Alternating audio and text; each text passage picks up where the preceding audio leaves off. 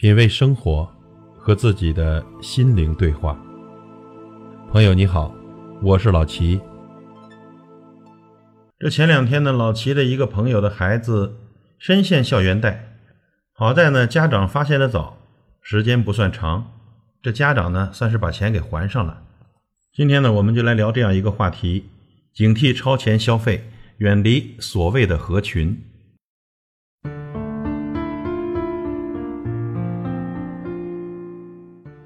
这当下呢，被津津乐道的美好生活、跨越阶层、知识改变人生，核心啊，都是用钱来改变命运。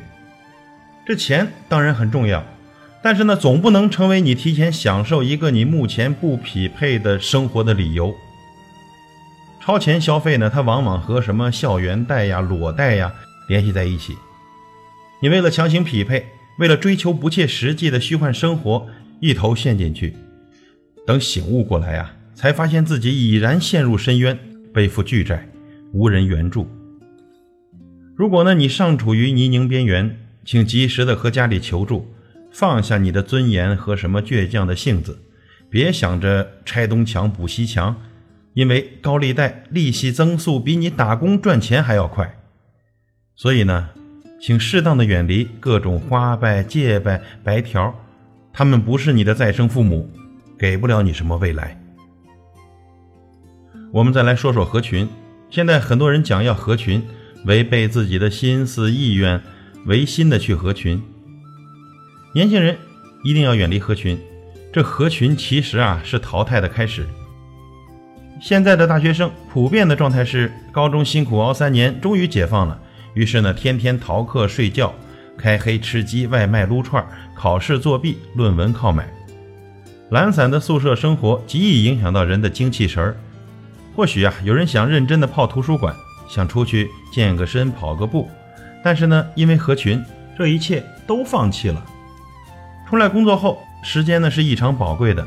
当你想静下来读书，却为了合群而去应酬，无效的社交等于无效的人脉，充斥着浮躁、虚伪和彼此利用。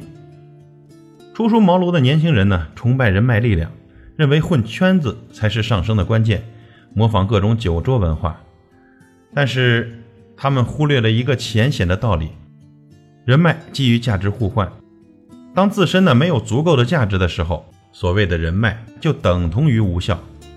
最怕的是你格局有限，还认为自己已经掌握全局；最怕的是你才思枯竭，还被庸众捧杀；最怕你孤立无援，还被称赞自己人脉广泛。任何一件事，他们总想着快点总结出什么道理，误认为获得了意义感，实则呢错过真正的重要部分，去经历呀，去感受啊，去痛，去哭，去笑，去犯傻，去清醒。一个可怕的事实就是，我上面提到的所有点，互相之间并非孤立，必然会交叉影响。当超出你自身的金钱范围、能力范围和安全范围的时候，请务必斟酌再三。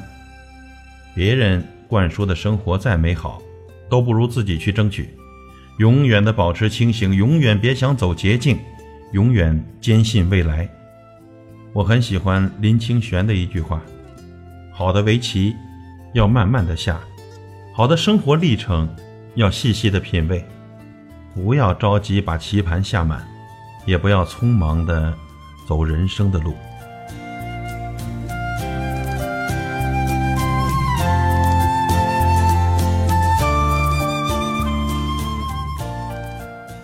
品味生活，和自己的心灵对话。